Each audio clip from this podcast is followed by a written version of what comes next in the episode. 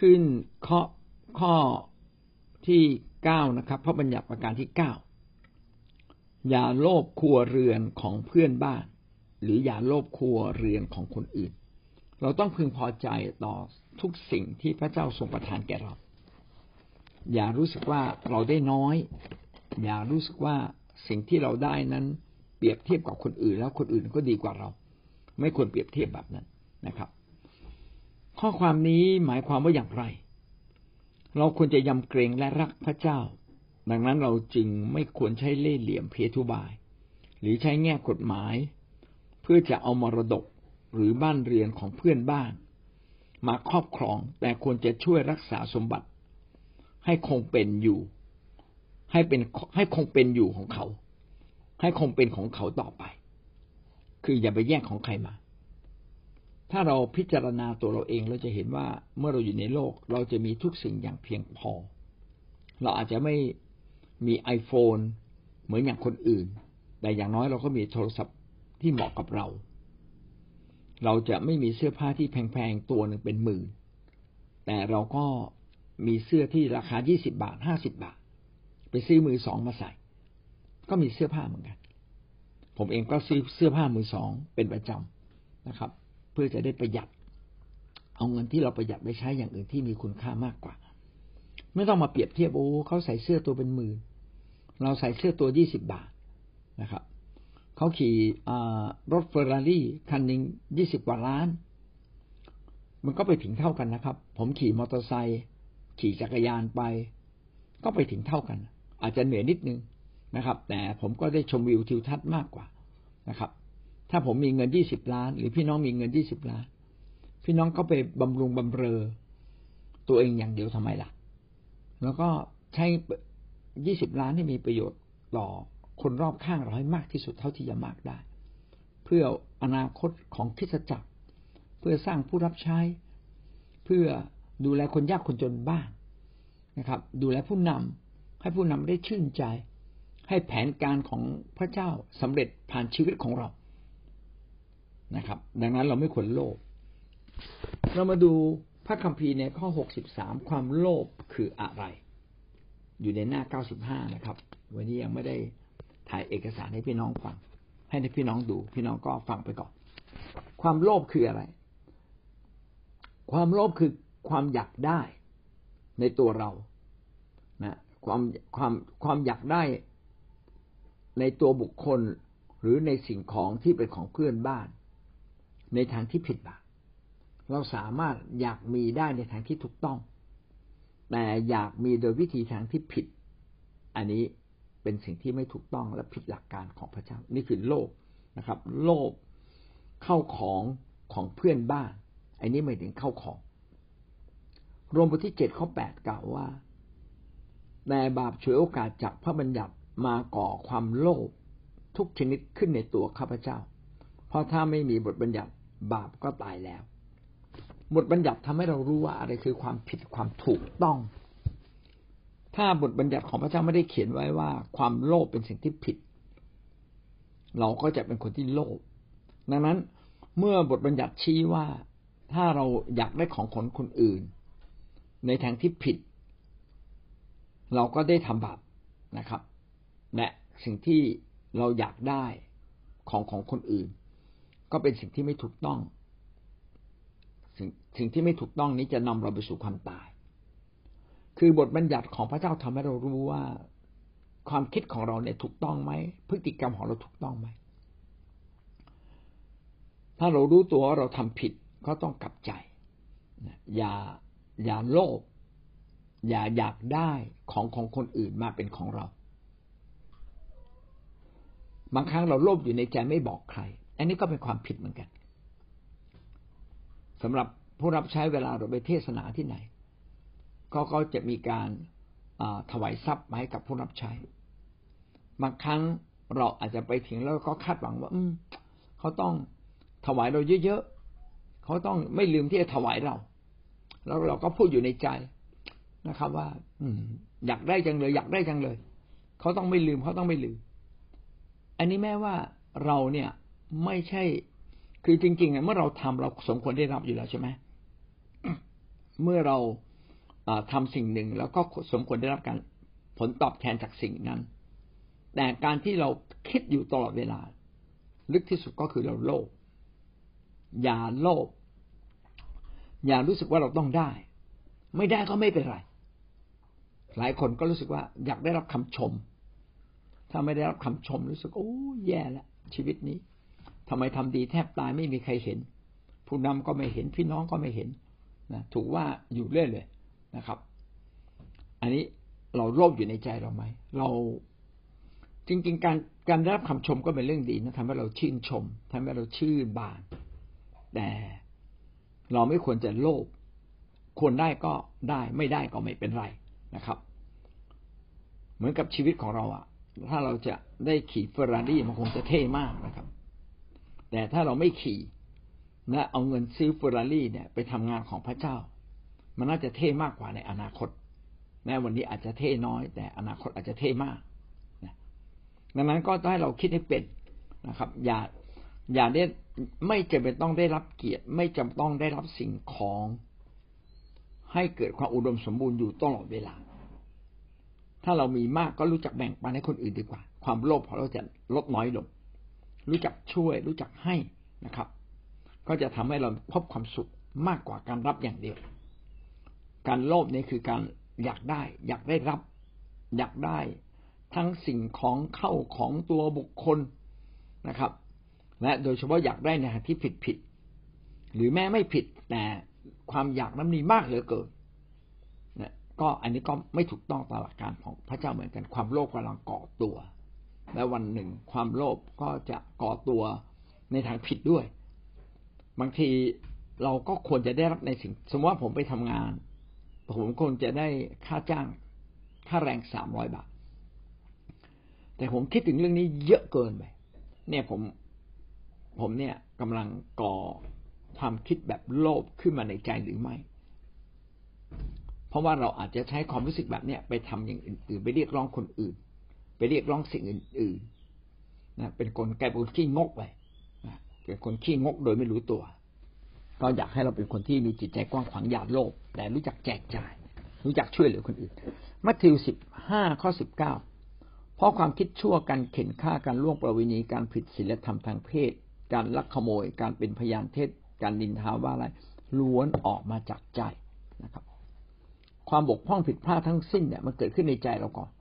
คิดชั่วอยู่ในใจก่อน คิดอยากจะฆ่าใครอยู่ในใจก่อน คิดอยากจะล่วงประเวณีนะครับ คิดอยากจะผิดศีลธรรมทางเพศ คิดจะลักขโมย คิดที่จะพูดเท็จ คิดจะนินทาว่าร้าย มันเกิดขึ้นในใจก่อน เมื่อมันเกิดขึ้นในใจแล้วในโอกาสเหมาะสมว่าจะเกิดขึ้นในการกระทำด้วย เราจึงต้องจัดการกับความคิดในใจเรา เอาบทบัญญัติของเอาบทบัญญัติของพระเจ้ามาตรวจสอบใจเราก่อน ว่าใจเราคิดผิดอะไรไหมอยากโลภหรือโลภในเรื่องอะไรบ้างหรือไม่ ถ้าเราโลภเราก็อยากได้ของของคนอื่น ส่วนของของคนอื่นเราก็ไม่ไม่จ่ายคืน อันนี้ต้องระมัดระวังเนี่ยเราจึงต้องระวังชีวิตของเรา วันนี้เราเก็บอะไรไว้บ้างไหมที่เราควรต้องใจคืน หรือต้องถวาย ถ้าพี่น้องเก็บของที่ต้องถวาย ก็ทำร้ายตัวเอง เก็บของที่ต้องใจคืน พี่น้องก็สะสมบาปแห่งความตายไว้กับตัวเอง ดังนั้นมันมีลำดับของความโลภนะครับ และมันก็เริ่มต้นที่ในใจของเราเอง อย่าโลภทางความคิด ถ้าเราโลภทางความคิดวันหนึ่ง เรามาจะโลภทางพฤติกรรม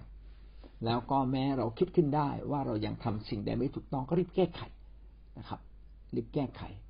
อย่าโลภทรัพย์ของคนอื่น อย่าโลภในสิ่งที่ไม่ใช่ของเรานะครับ ถ้าเราอยากได้หรือโลภโลภคืออยากได้เกินนะครับ เราอยากได้ในสิ่งที่เป็นของคนอื่น และเราก็ไม่ไปลงแรงทำแต่ไปลักขโมยมาหรือใช้เล่ห์เหลี่ยมเพื่อจะเอามา อันนี้ผิดหมดเลย ในสมัยก่อนมีสงคราม สงครามรบกันเสร็จปั๊บก็จะ เอาเข้าของของอีกฝ่ายหนึ่งมาหมดเลย อันนี้ก็เป็นเป็นวิธีการทำอาหารกินของคนยุคนั้นนะครับ คือในยุคนั้นไม่มีโรงงานในการผลิตทุกอย่างต้องมาจาก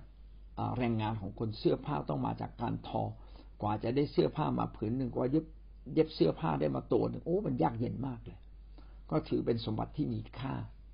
ทุกอย่างถือเป็นสมบัติที่มีค่าหมดเลยเนี่ยเวลาสงครามชนะก็จะไป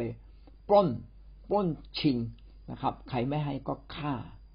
ความโลภก็ทำให้เกิดสงครามทำให้เกิดการทะเลาะเบาแหวงถ้าเรามีใจโลภพี่น้องก็ดูตัวเราเอง เราก็มักจะทะเลาะกับคนอื่น คนที่ทะเลาะกับคนเยอะเนี่ย ก็มักจะเกิดจากจิตใจข้างในเนี่ย มีความโลภอยากได้ อยู่ตลอดเวลาหรือไม่ ถ้าเราเป็นคนที่โลภอยากได้อยู่ตลอด ไม่สนใจว่าอะไรคือความถูกผิด พี่น้องเราก็กำลังเป็นทาสของความบาป นี่ก็คือข้อหกสิบสามนะครับ ความโลภคืออะไร ความโลภคือความอยากได้ สิ่งของเข้าของและบุคคล ตัวบุคคลในทางที่ผิดผิด อันนี้คือความโลภเรามาดูข้อหกสิบสี่จากพระบัญญัติข้อเก้าพระเจ้าห้าม ไม่ให้เราโลภในเรื่องอะไรบ้าง พระเจ้าห้ามไม่ให้โลภในเรื่องอะไรคำตอบนะครับ พระเจ้าห้ามความปรารถนาชั่วทุกประเภทที่อยากได้ทรัพย์สมบัติของเพื่อนบ้าน ไม่ว่าจะโดยซึ่งหน้าหรือโดยใช้เล่ห์เหลี่ยมกลโกง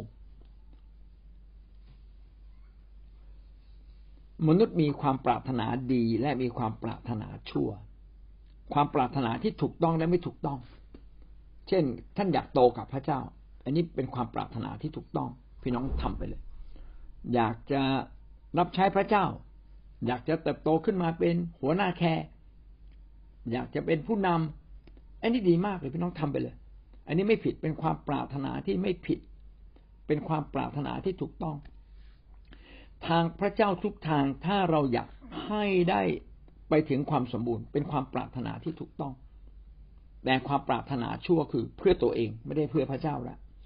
ถ้าเพื่อพระเจ้าเพื่อคนอื่น เป็นความถูกต้องพี่น้องทำไปเลยนะครับ แต่ถ้าปรารถนาเพื่อตัวเอง เพื่ออยากจะได้หน้า อยากจะได้ชื่อเสียง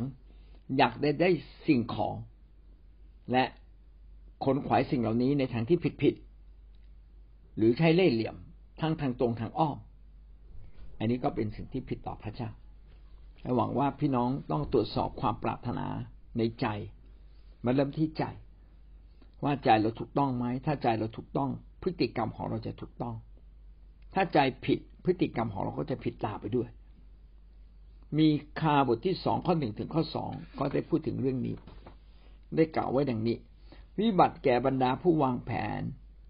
บรรดาผู้คิดอุบายชั่ว ขณะนอนอยู่บนเตียงกำลังบอกว่า ความชั่วมันเริ่มต้นที่ในใจ บนเตียงเนี่ยเรายังไม่ได้ลุกขึ้นมาทำอะไรเลย เราจะเห็นว่าก่อนก่อนตื่นเนี่ย ใจเราจะคิดเรื่องนู้นเรื่องนี้สารพัดไปหมดเลย คนคิดชั่วก็คิดชั่ว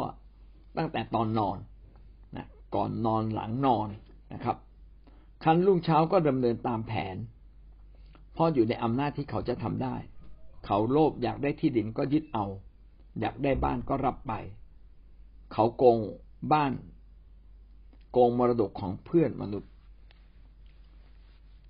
การที่คนคนหนึ่งจะโกงเนี่ยก็เริ่มต้นจากการคิดชั่ว แล้วก็วางแผนและลงมือกระทำเวลาเราจะไปปล้นนะครับ เราก็ต้องอวางแผนก่อนใช่ไหมจะเข้าทางไหนออกทางไหนจะขับรถไปอย่างไรจะขึ้นรถแบบไหนใครต้องช่วยเรา เขาบอกการการทำผิดโดยการวางแผนเนี่ย มีโทษหนักกว่าการทำผิดแบบไม่ได้วางแผน วางแผนนี่แสดงว่าคิดมาคือคบคิดมานานนะครับคบคิดมานาน แล้วพระคัมภีร์ก็ชมพวกคนชั่วว่าพวกคนชั่วเนี่ย มันฉลาดกว่าคนคนดี เพราะมันคิดจะอยากจะได้ไงมันต้องวางแผนเพื่อคิดอยากจะได้ แต่คนดีมันบางคนมันไม่ได้คิดวางแผนไปเรื่อยๆนะครับเขาเลยพระคัมภีร์ก็เลยชม นะครับ ว่าไอ้คนอาธรรมเนี่ย มันฉลาดกว่าคนชอบทำเพราะมันต้องคิดซิกแซกถึงจะเอาสมบัติเข้ามาได้ เอามรดกของมรดกของคนอื่นมาได้ ต้องปั้นพยานเท็จแบบไหน ต้องโกหกแบบไหนนะครับ จึงจะเอาทรัพย์สมบัติของคนอื่นมาเนี่ยพวกนี้จะมีสติปัญญามาก ใช้สติปัญญาในทางผิด ก็ตรวจสอบตัวเองนะครับว่าเราเนี่ย มีเวลาคิดในทางที่ชั่วหรือทางทางดี คนของฝ่ายคนฝ่ายพระเจ้าต้องให้เวลา คิดในทางที่ดี คิดในทางที่ถูก คิดในทางแก้ไขปัญหา และมาวางแผน สิ่งนี้ก็ชี้เราเหมือนกันนะครับว่า ในฐานะที่เราเป็นผู้รับใช้พระเจ้า ถ้าเราอยากจะเป็นคนหนึ่งที่พบความสำเร็จ ท่านต้องคิดอุบาย ในแล้วก็ต้องรู้จักวางแผนทำในสิ่งที่ดีนะครับ คือคิดคิดในรอบคอบ มีช่องทางไหนมีวิธีไหนที่จะสามารถทำดีได้มากขึ้นมากขึ้น คนจะเข้าโบสถ์ต้องทำอย่างไรนะครับ อันนี้คิดในทางดี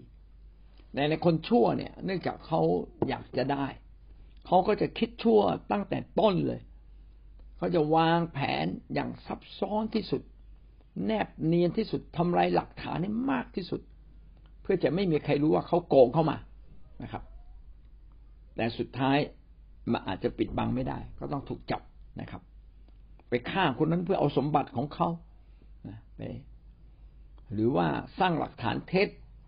เพื่อไปเอาทรัพย์สมบัติเอาที่ดินเอาเงินทองของคนอื่นมา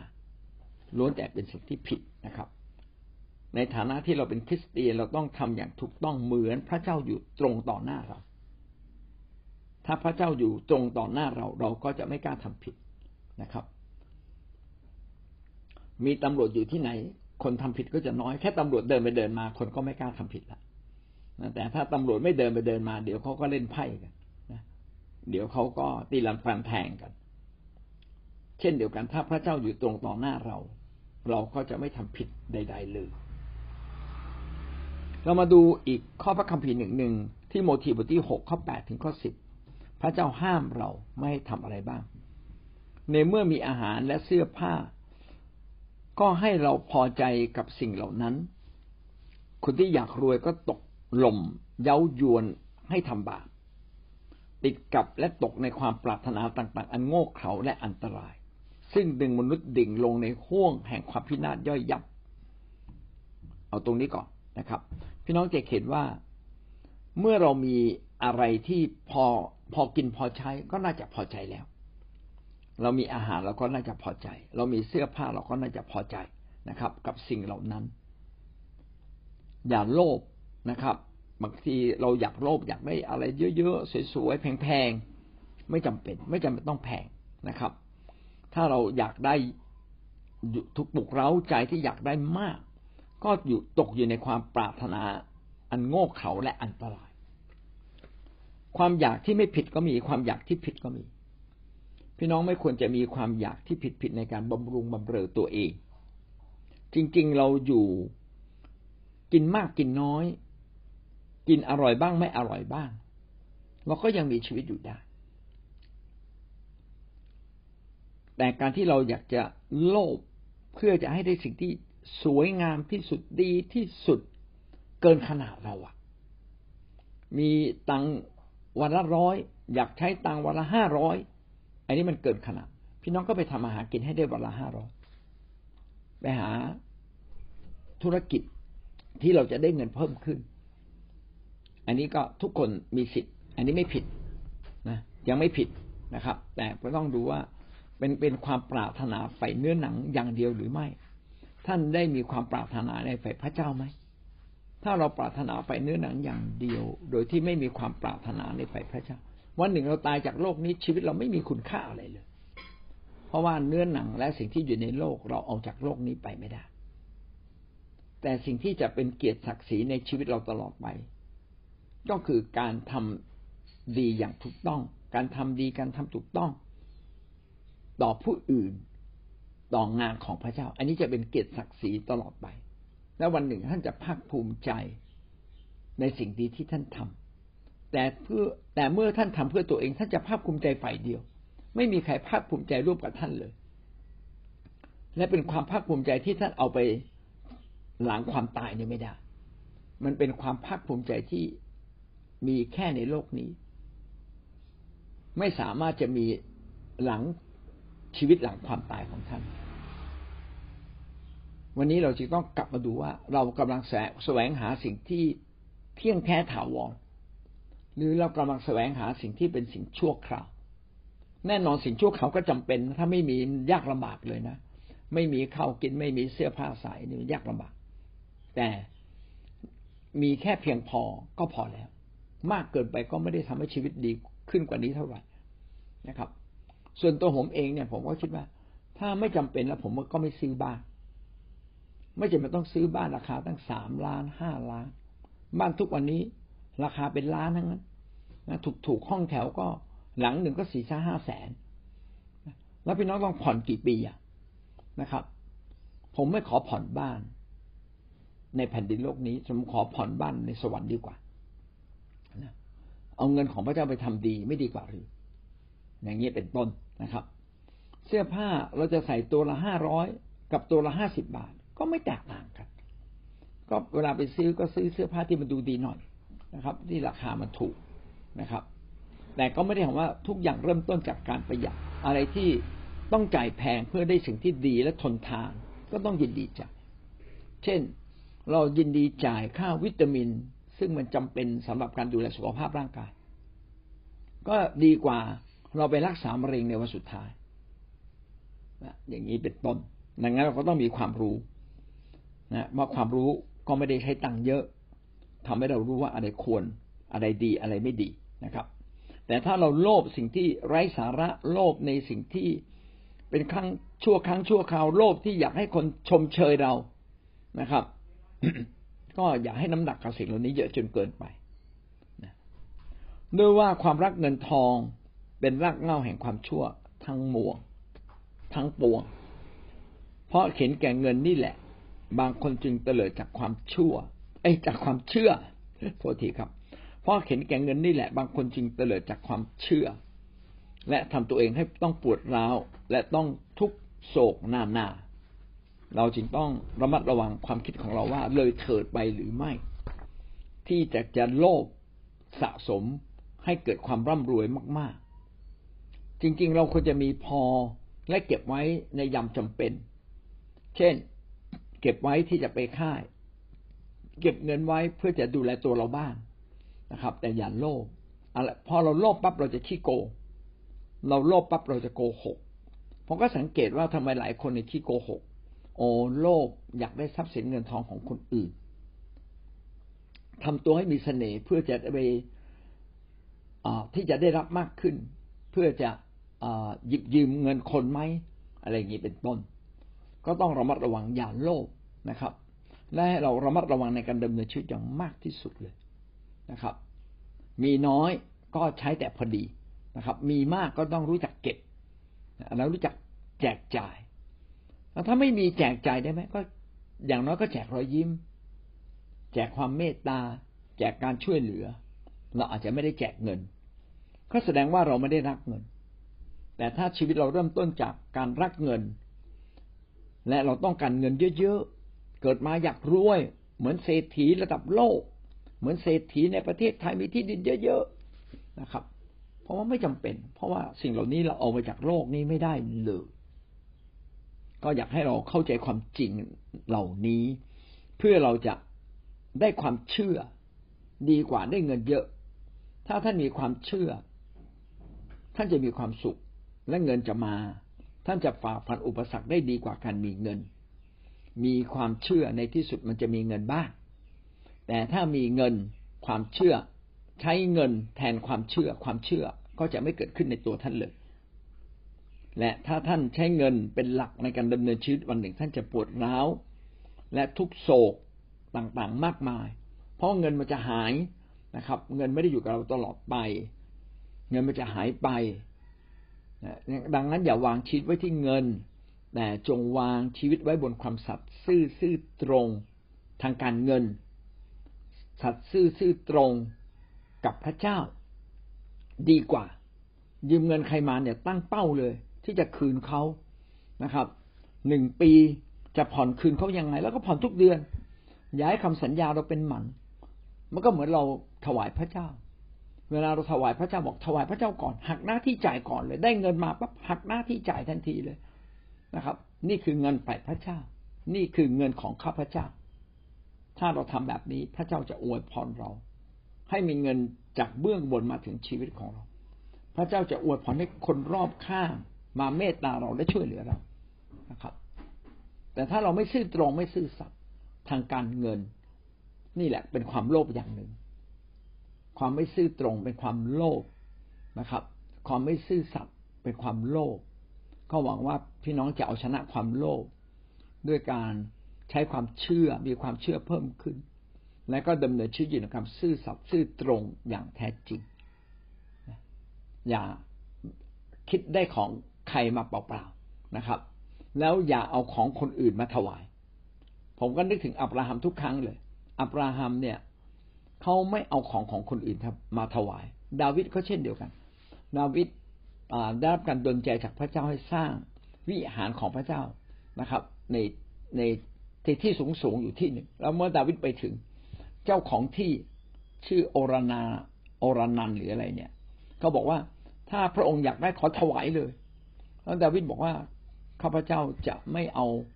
ของที่ข้าพเจ้าไม่ได้จ่ายราคามาถวายพระเจ้าข้าพเจ้าขอใจเต็มราคาพี่น้องก็จะเห็นเลยว่า เราเนี่ยต้องเป็นคนที่ซื่อตรงซื่อสัตย์นะครับ อย่าเอาของของคนอื่นมาถวายพระเจ้า อย่าเอาเงินคนอื่นมาถวายพระเจ้า เงินของคนอื่นก็จงคืนเขาเงินของเราที่เราหามาได้ พี่น้องก็จงไปถวายพระเจ้า แบบนี้พระเจ้าจะอวยพรเรา ให้เราซื่อตรงทางการเงินจนถึงที่สุดนะครับ อย่าโลภเรามาดูข้อพระคัมภีร์ เรื่องเราในพระคัมภีร์ในหนึ่งพงกษัตริย์บทที่ยี่สิบเอ็ดข้อหนึ่งถึงข้อสิบหก ก็พูดถึงกษัตริย์อาหับโลภอยากได้สวนองุ่นของนาโบดก็ตั้งคนไปโกหก ว่านาโบดเนี่ย ดูหมิ่นพระเจ้า แล้วในที่สุดนาโบดก็ถูกฆ่าตาย ก็เลยไปยึดสวนองุ่นเข้ามาเป็นของตนเอง วันหนึ่งผู้รับใช้พระเจ้าก็มาถึงกษัตริย์อาหับ แล้วก็บอกอาหับ เจ้าเนี่ย แย่มาก เจ้าเนี่ยเป็นกษัตริย์ แล้วเจ้าไปเอาทรัพย์สมบัติของคนอื่นมาเป็นของตน เราจะลงโทษเจ้า ชีวิตของเรานั้นต้องระมัดระวังนะครับ อย่าโลภไปเอาทรัพย์สินสิ่งของของคนอื่น อย่างเด็ดขาดนะครับ ของของคนอื่นควรเป็นของเขาอย่าอยากได้มาโดยทุจริต ถ้าอยากได้จงได้มาโดยทางสุจริต แม้ได้แล้วก็อย่าโลภเกินไป โลภก็คือการไม่รู้จักพอ อยากได้อยากได้ ไม่รู้จักพอ อันนี้คือความโลภมีสองอย่าง ได้ของคนคนอื่น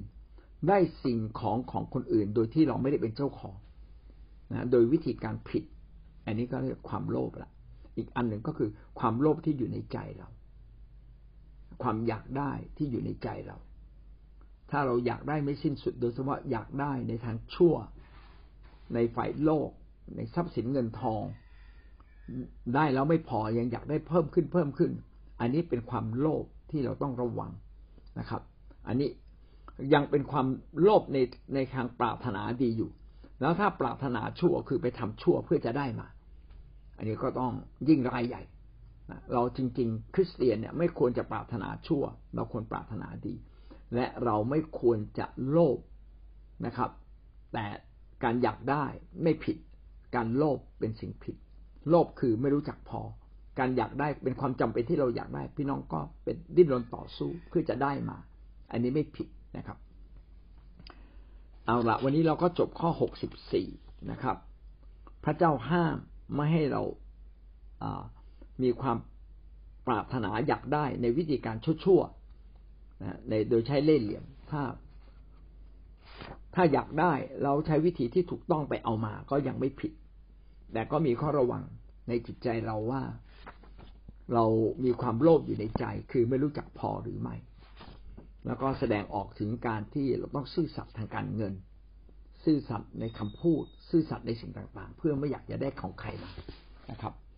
และเมื่อเราติดเงินใคร ก็ควรจะไปชำระจ่ายหนี้จนจบนะครับ นี่ก็เป็นสิ่งที่สำคัญ อย่าเป็นหนี้ใครนอกจากความรัก นอกจากเขาจะให้เราก็ไม่ต้องจ่าย ต้องถามเขาว่าตกลงฉันต้องจ่ายคืนไหม ถ้าต้องจ่ายคืนพี่น้องก็ พัฒนาความซื่อตรงแล้วจ่ายคืนจริง ๆ พระเจ้าก็จะอวยพรเราในระยะยาว อาเมนครับ จบข้อหกสิบห้าข้างหน้าเราจะเอ้ยจบข้อหกสิบสี่ข้างหน้าเราจะขึ้นข้อหกสิบห้านะครับ เอาเราวันนี้จบเพียงแค่นี้พี่น้องได้เรียนรู้สิ่งใดบ้างเอ่ยเรียนเชิญแลกเปลี่ยนกันได้นะครับเรียนเชิญครับ